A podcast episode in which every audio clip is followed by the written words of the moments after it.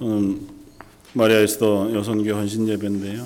음, 찬양으로 기도로 하나님 앞에 드리는 고백이 너무 풍성해서 말씀을 짧게 전해도 되겠다 생각이 되어집니다.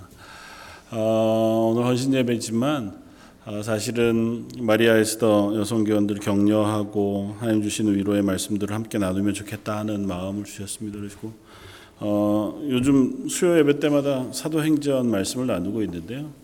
어, 지난주에도 사도행전 10장 1절에서 5절까지 말씀을 함께 나누었고 뭐 바로 연결되어지는 것은 아니지만 하여튼 10장 말씀 안에서 오늘 본문 말씀을 가지고 한번 같이 은혜를 나누면 좋겠다. 특별히 우리를 향하신 하나님의 놀라우신 계획에 대한 어, 묵상 혹은 그것이 주는 우리의 어, 삶을 향한 위로, 격려 어, 그것들이 특별히 마리아 에스더 여성 교회원들에게 또온 성도들에게 함께 있어지기를 주님의 이름으로 축원을 드립니다.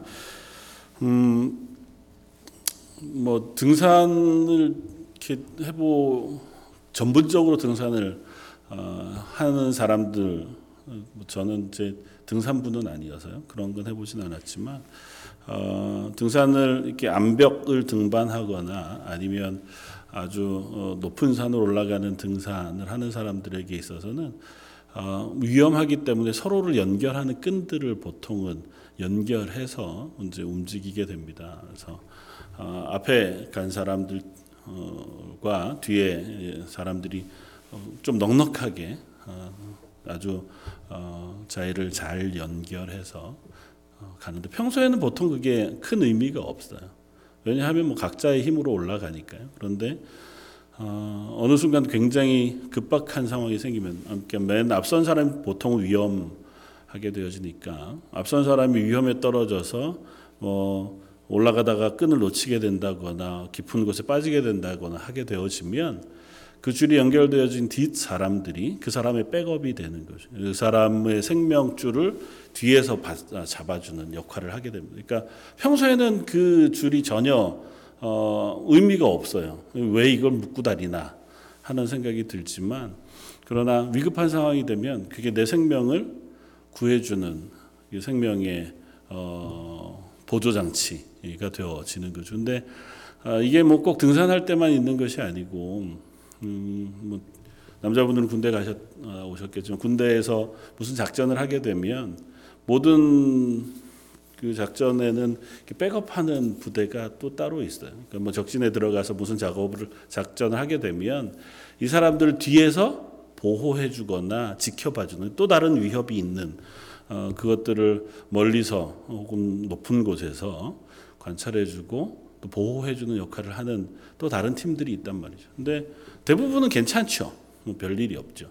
그러나 특별한 일이 생기면 그들의 역할이 굉장히 중요합니다. 그 사람들이 내 등 뒤를 맡아주는 사람들이 되는 것이어서 나는 앞만 보고 앞의 일들에만 집중해 나아갈 수 있도록 내 뒤쪽에 오는 위험들은 그 사람이 대신 막아주고 그 팀들이 대신 담당해 주어서 어, 편안하게 조금은 더 안전하게 그런 역할들을 감당하게 하는 그런 장치들이 뭐 여러 곳에서 있습니다. 이게 사회적으로 따지면 아마 insurance가 그런 것이 될 테고 또 뭐 각 개인의 삶 속에서는 뭐 second plan 뭐 이런 것으로 우리가 계획해 놓은 여러 가지 것들 적금 뭐 이런 것일 수도 있고 삶에 있어서도 또 다른 여러 여타한 계획들 뭐 이런 것들로 혹은 가족들이 될 수도 있고 친구들이 될 수도 있고 여러 모습으로 우리가 내 앞을 걸어갈 때 내 뒤를 조금 도와줄 만한 또 보살펴 줄 만한 그런 것들을 가지고 살아갑니다. 그것과 비교하기는 좀 어렵지만 하나님께서 우리의 삶에 그와 같은 보호자가 되신다고 하는 사실도 우리가 잊지 않았으면 좋겠습니다. 사실은 어, 캐나다, 런던 어떻게 보면 이렇게 좀 시골에 와서 이곳에 살아가시는 삶이 그렇게 녹록지 않다 생각이 돼요. 특별히 자녀들을 기르고 또 삶을 살아야 하는 에스더나 마리아 어, 여성교 회원들에게는 매일매일 시간이 또 어, 뭐, 행복하고 즐겁기만 하지는 않겠다.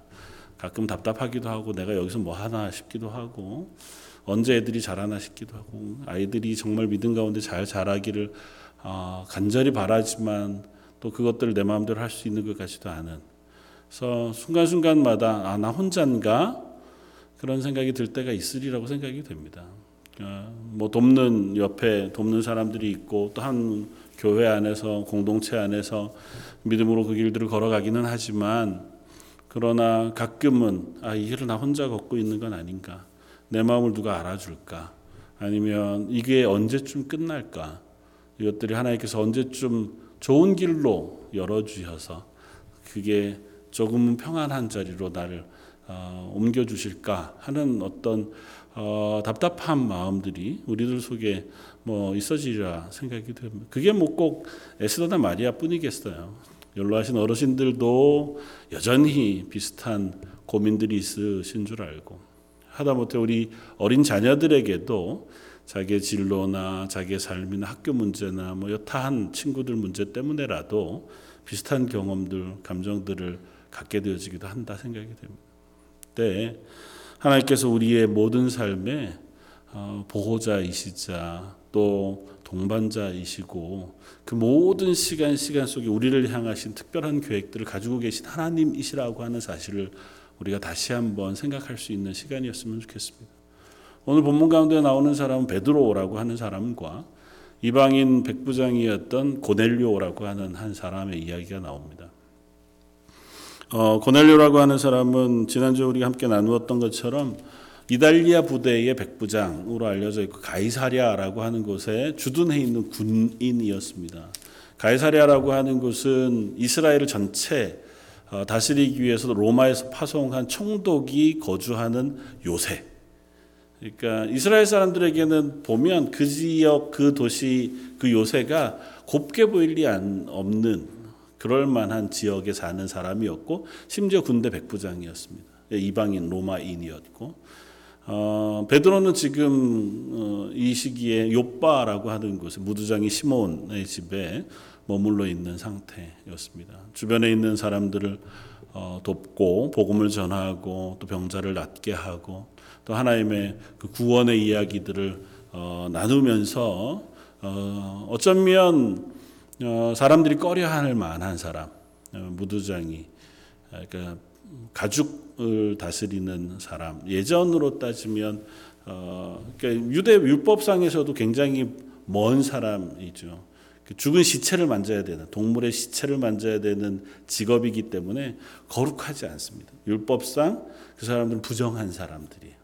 그래서 유대인들 동네 안에서도 못 살고 멀리 떨어져서 어, 살아야 하는 꼭 필요를 채우는 사람이지만 그때 당시에는 그렇게 귀하게 존중받지 못하는 사람이었던 무두장이 시몬의 집에 베드로가 거하면서 그에게도 아마 예수 그리스도의 복음을 나누고 구원받을 하나님의 사람인 줄 알아서 아마 편견 없이 그 자리에 머물러 있는 상태였던 것 같습니다.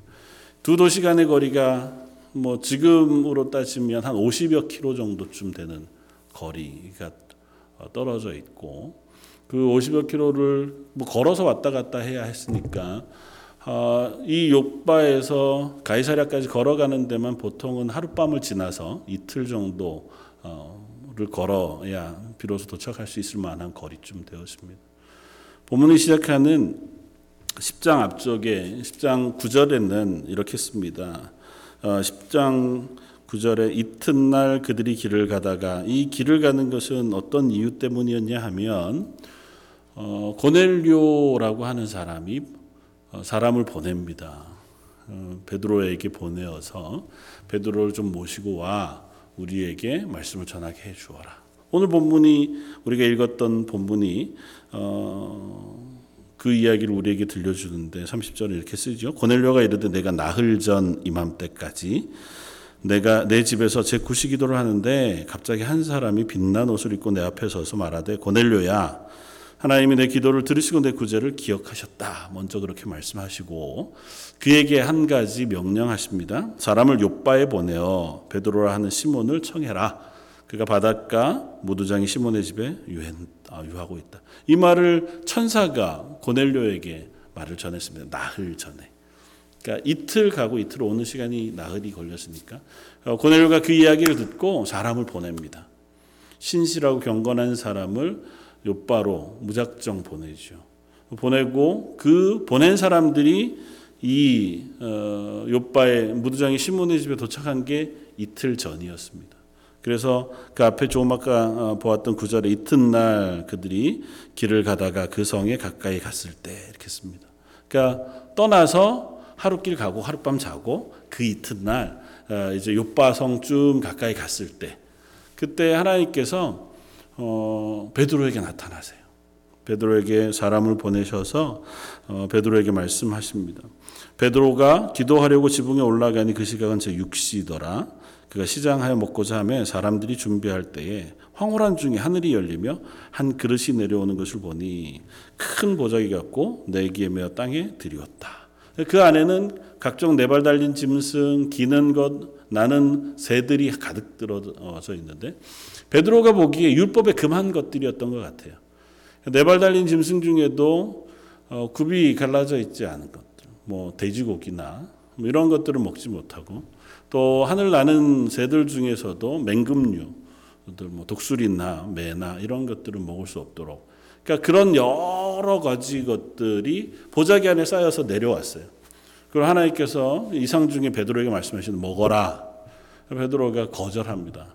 하나님 제가 어려서부터 율법을 지켰는데 이것들을 부정한 것이어서 제가 먹을 수 없습니다. 그러니까 하나님께서 어, 그 환상 중에 뭐라고 말씀하시냐 하면 15절에 또 두 번째 소리가 있어 있으되 하나님께서 깨끗하게 하신 것을 내가 속되다 하지 말라 말씀하시고 똑같이 세 번째 어, 같은 것으로 어, 그 일이 일어났다. 그리고 하늘로 그 보자기와 그릇이 들려 올라갑니다. 그러니까 환상을 본 거죠.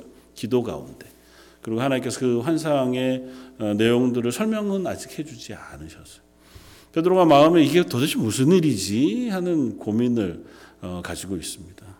17절에 보면 베드로가 본 바 환상이 무슨 뜻인지 속으로 의아해 하더니 보기는 봤어요. 하나님께서 보여주신 환상이 있었고 기도 가운데 주신 것이니 하나님이 내게 주신 게 맞는데 이게 도대체 무슨 뜻인지 모르겠는 거예요.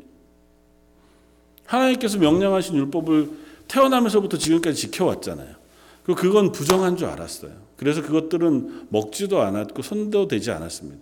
그러니까 하나님 앞에 어쨌든 거룩하고 율법을 지키며 살려고 애써왔던 사람이었으니까 이걸 먹으라. 그리고 이걸 내가 정하게 했다고 하시는 말씀을 하시는데 이 앞으로는 이걸 먹어야 되는 건지 뭐 이런 것에 대한 판단이 전혀 쓰지 않은 거죠. 바로 그때 고넬료가 보내었던 사람들이 요빠 무두장이 시몬의 집에 도착합니다. 그러던 중에 그러던 중에 19절에 베드로가 그 환상에 대하여 생각할 때에 성령께서 그에게 말씀하시되 두 사람이 너를 찾으니 일어나 내려가 의심하지 말고 함께 가라. 내가 그들을 보내었느니라. 그렇게 말씀하세요. 성령께서 베드로에게 말씀하십니다. 야 지금 밖에서 너를 두산 찾는 사람이 왔다. 너는 그 사람이 누군지 무엇인지 의심하지 말고 그 사람을 쫓아 함께 가라. 왜냐하면 내가 그 사람들을 보내었다. 그 말씀하세요. 베드로가 내려가 보니까 실제로 두 사람이 왔습니다. 두 사람이 와서 베드로에게 묻되 당신이 시몬입니까? 맞다. 이렇게 하니까 어, 그들이 어, 이 베드로에게 하는 이야기가 22절에 있습니다. 그들이 대답하되 백부장 고넬료는 의인이요 하나님을 경외하는 사람이라 유다 온 족속이 칭찬하더니 그가 거룩한 천사의 지시를 받아 당신을 그 집으로 청하여 말을 들으려 하느니라 그렇게 말을 전합니다. 그러니까 자초지종을 다 뭐 상세하게 설명할 그런 것도 없이 아, 내가 보냄을 받았는데 날 보낸 사람 고넬료라는 사람이고 그 사람 유대인들에게도 칭찬을 받는 사람인데 어, 거룩한 천사가 말씀하셔서 당신을 좀 요청해다가 불러다가 하나님의 말씀을 들으라 그렇게 명령해서 그분이 나를 보내어 당신을 청하라 그렇게 이야기했습니다. 베드로가 그 사람들을 불러들여서 그 집에 하룻밤을 지냅니다. 그리고 아무 말 없이 흔쾌히 그 길을 떠나서 고넬료의 집까지 떠나갑니다. 중간에 가다가 하룻밤을 자고 그리고 나흘 만에 고넬료의 집에 도착을 합니다. 그 고넬료가 하나님께서 천사를 보내어 말씀하신 때로부터 베드로가 고넬료의 집에 도착하기까지 나흘이 걸리는 거죠. 그 성경은 그 표현을 그 이튿날, 그 이튿날, 그 이튿날 이렇게 계속해서 표현합니다.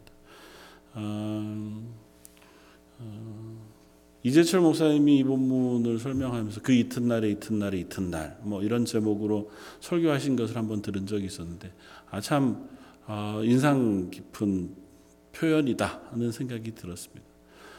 어, 성경에 반복적으로 그 이야기를 해요. 그 이튿날 하나님께서 사람을 보내시고 또 그 이튿날 그들이 도착했을 때 마침 하나님께서 베드로에게 말씀하시고 베드로가 만나 그 사람들과 함께 길을 떠나 그 이튿날 또 다시 고넬료에게 도착했을 때에 고넬료가 만나 베드로를 보고 베드로에게 그간 있었던 자기에게 일어난 일을 고백하여 드립니다.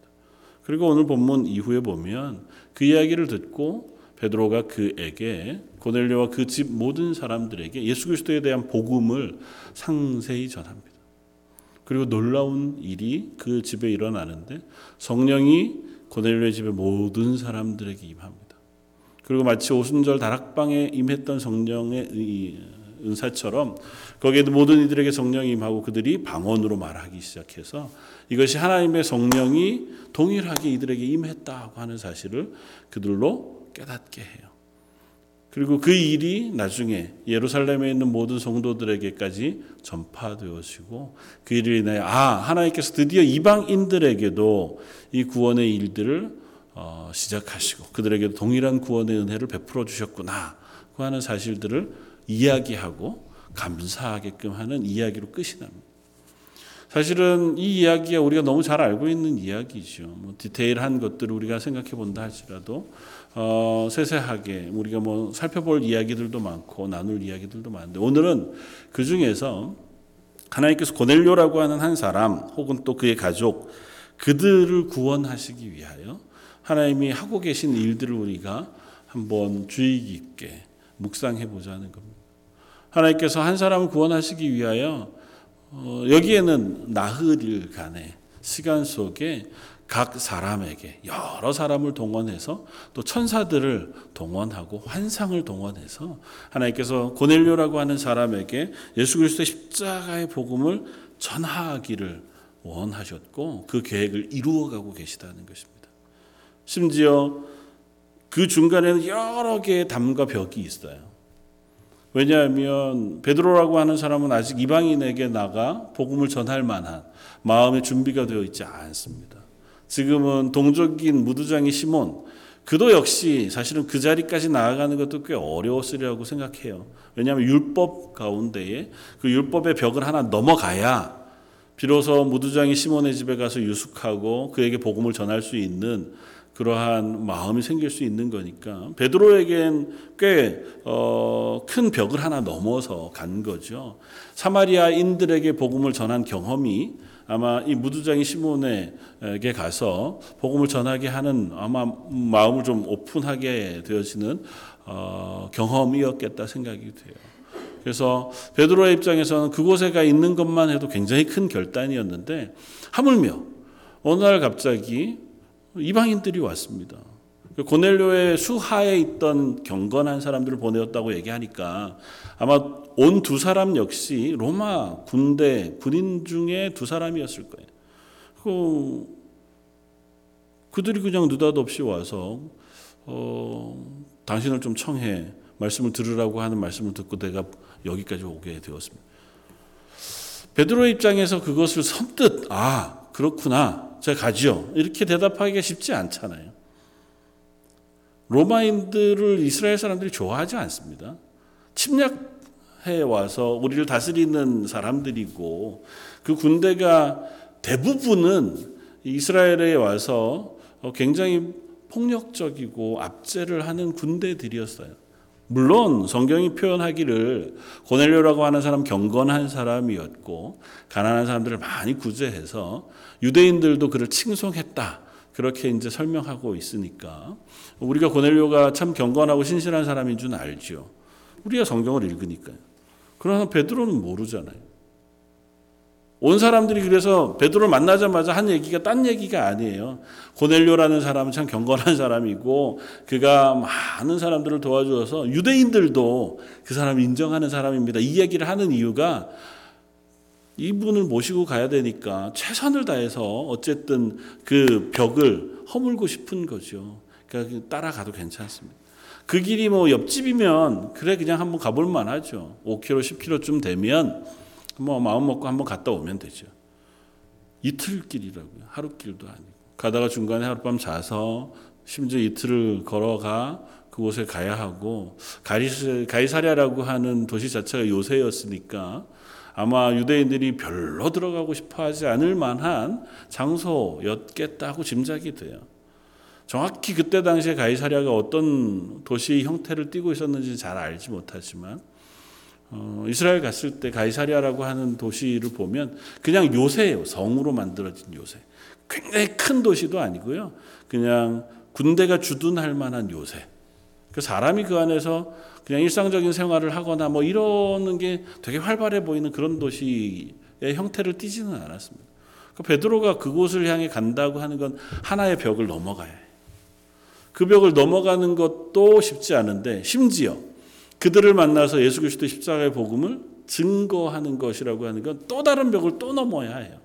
왜냐하면 유대인들에게는 이방인들은 구원받을 수 없는 사람들이에요.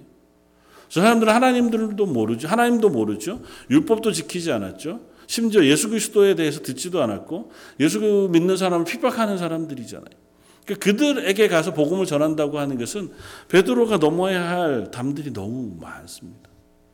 그러니까 하나님께서 베드로에게 그 사람들이 올 때쯤 타이밍을 딱 맞추어서 그에게 환상을 보여서 야 내가 거룩하다 한 것을 네가 부정하다고 이야기하지 말아라. 내가 정하게 했다. 아, 이 얘기인가 보다.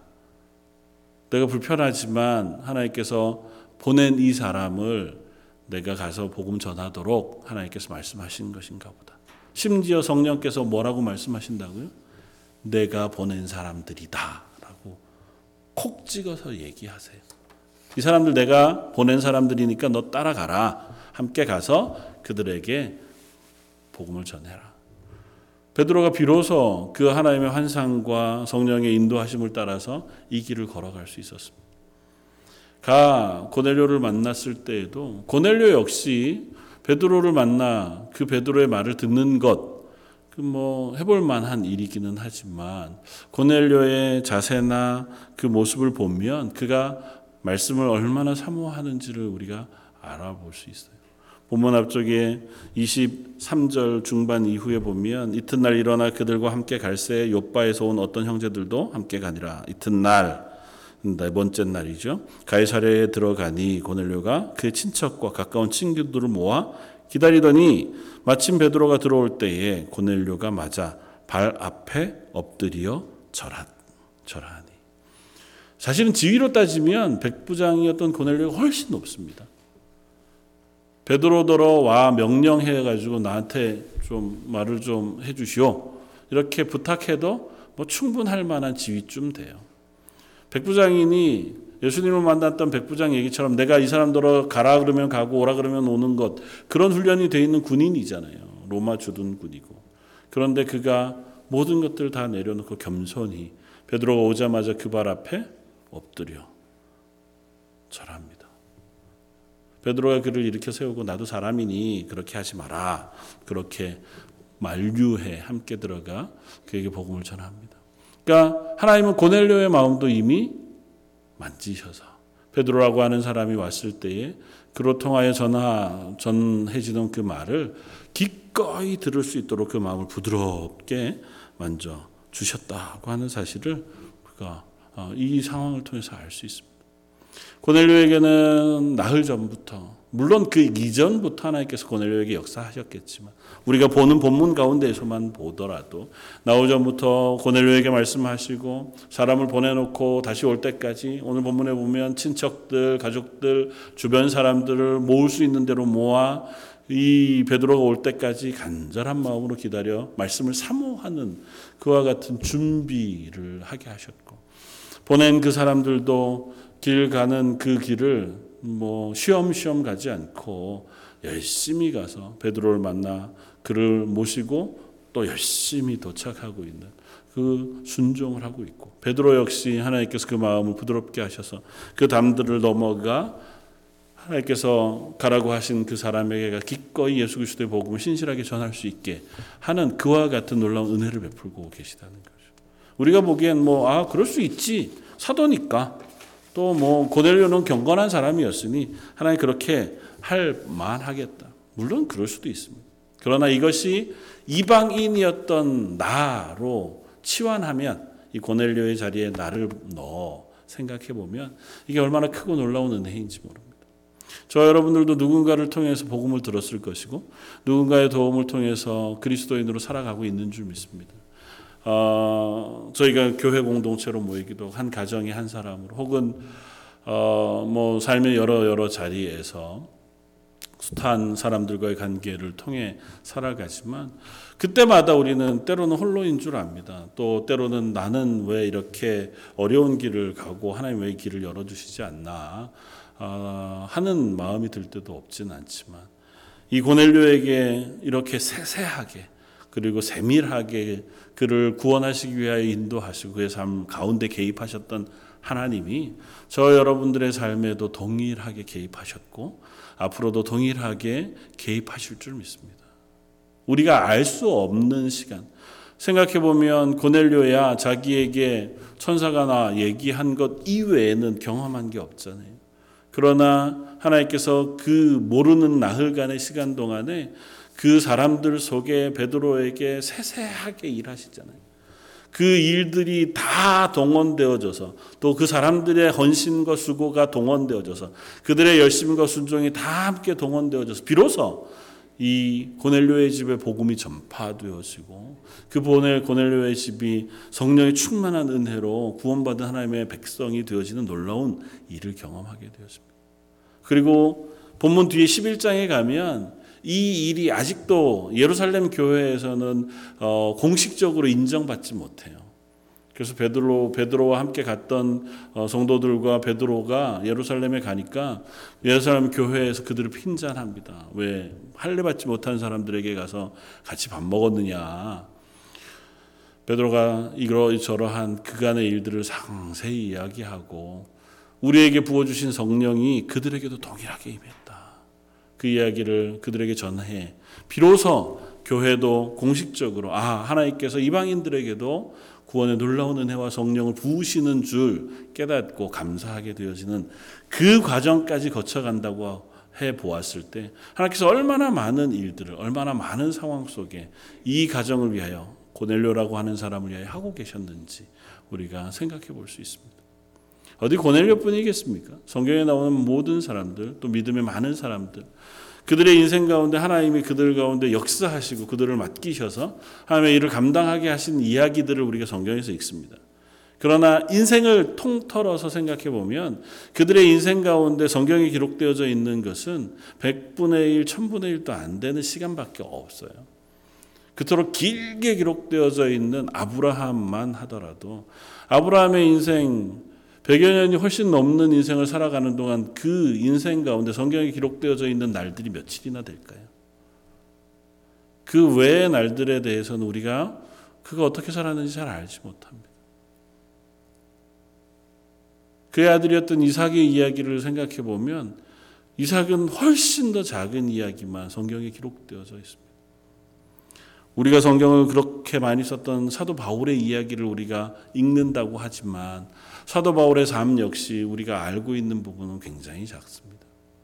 베드로, 베드로도 마찬가지고 결국 따지고 보면 이들도 그러했다면 우리 인생을 향하여서도 하나님께서 아마 동일하게 어쩌면 더 크고 놀랍게 계획하셨다 할, 할 개입하셨다 할지라도 우리가 지나는 시간들의 대부분은 어쩌면 아, 나 혼자 이 삶을 살아가나 내가 결정하고 내가 힘을 내고 내가 애써서 이 길을 살아야 하나 라고 생각할 만한 시간들을 보내는지도 모르겠습니다. 그러나 잊지 말아야 할 것은 성경에 나오는 이들의 삶의 시작과 끝을 함께 하셨던 하나님, 그리고 그들을 구원하시기 위하여 숱한 사람들을 동원하시고 심지어는 세상을 다 동원하시는 하나님. 조금 더 멀리 보자면 하나님께서 지구의 자전을 멈추어서라도 하나님의 구원의 일들을 깨닫게 하시는 그 하나님의 계획과 은혜가 저 여러분들에게 왜 동일하게 임하지 않겠습니까? 저 여러분을 이 자리에 오게 하신 것도 하나님의 그런 계획들을 통해서 이 자리에 앉게 하신 줄 알고 또 이 자리 이후의 삶 속에서도 하나님 동일하게 우리와 함께 하시고 우리의 삶 가운데 개입하셔서 우리를 하나님의 사람으로 쓰게 하시기를 원하시고 또 우리를 통해서 하나님의 영광이 드러나고 하나님의 복음이 확장되고 우리 자녀들에게 그 믿음의 삶을 잘 가르치는 그와 같은 삶을 부탁하시고 맡기신 줄 믿습니다. 우리가 얼마나 신실하게 잘 감당할 수 있느냐 그건 또 우리가 하나님 앞에서 뭐 세워 보아야 할 문제긴 하지만 이제껏까지 어쨌든 또 지금부터 우리가 걸어가야 할 그 매 순간의 길 그 속에 하나님이 세밀하게 함께 계시다고 하는 사실이 저 여러분들에게 위로가 되고 격려가 될 수 있었으면 좋겠습니다. 나는 알지 못하지만 하나님 지금도 누군가 한 사람의 마음을 움직이셔서 그 사람 내가 지금 이름도 모르고 얼굴도 모르고 만난 적도 없지만 5년 후 혹은 10년 후 아니면 한 달 뒤, 두 달 뒤쯤 그 사람을 만나게 하시고 그 사람을 통해서 위로받게 하시고 함께 하나님의 일들을 꿈꾸게 하셔서 하나님이 내게 맡기신 일들을 또 하게 하실 줄 믿습니다. 저 여러분들이 그와 같은 기대 소망을 가지고 하나님 내 삶 속에 하나님 맡기신 일들이 무엇일런지 그리고 우리 가정을 위하여 또 우리 자녀들을 위하여 교회를 위하여 혹은 내 주변에 있는 이들을 위하여 하나님 제가 믿음 가운데 하나님 맡기신 귀한 삶을 살게 해 주십시오. 이렇게 고백하며 기도하는 저 여러분들이 되어지길 바라고 그 순간에 늘 함께 하신 하나님의 은혜를 구하면서 하나님 오늘도 하나님 부으시는 은혜가 오늘 하루를 믿음으로 살아가게 하는 힘과 능력이 되게 해주십시오. 기도하는 우리 마리아 에스더 여성교원들 또 온 교회가 되기를 주님의 이름으로 축원을 드립니다. 다시 한번 기도하겠습니다. 한번 말씀을 생각하면서 한번 기도하면 좋겠고요. 특별히 오늘은 마리아 에스더 여선교 회원들을 위해서 기도하기를 원합니다. 하나님께서 어머니로 또 교회의 귀한 어, 일꾼들로 또 한 개인 어, 믿음의 사람으로 세우셔서 각자의 자리 가정에서 또 삶의 터전에서 또 자녀들에게 혹은 만나는 많은 이들에게 하나님의 사람으로 세우셨는데 그 자리 순간순간마다 선한 영향력을 미치고 또 사랑을 나누어 줄 수 있는 귀한 어, 성교원들 되게 해 주십시오. 아울러 교회 성도들 함께 예배하는 모든 성도들과 또 연약한 어르신 어, 육체의 연약함으로 어, 도우심을 구하는 어르신들 또 가정들을 기억하면서 하나님 특별하게 그들에게 은혜와 은사를 부어 주십시오. 우리 한 목소리 같이 한번 기도하시겠습니다.